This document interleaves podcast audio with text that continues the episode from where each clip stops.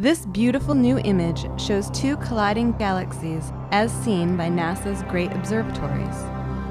The Antennae galaxies, located about 62 million light-years from Earth, are shown in this composite image from the Chandra X-ray Observatory, the Hubble Space Telescope, and the Spitzer Space Telescope. The collision began more than 100 million years ago and is going on. It has triggered the formation of millions of stars and clouds of dust and gas in the galaxies. The X-ray image from Chandra shows huge clouds of hot interstellar gas that have been injected with rich deposits of elements from supernova explosions. This enriched gas, which includes elements such as oxygen, iron, magnesium, and silicon, will one day be incorporated into new generations of stars and planets.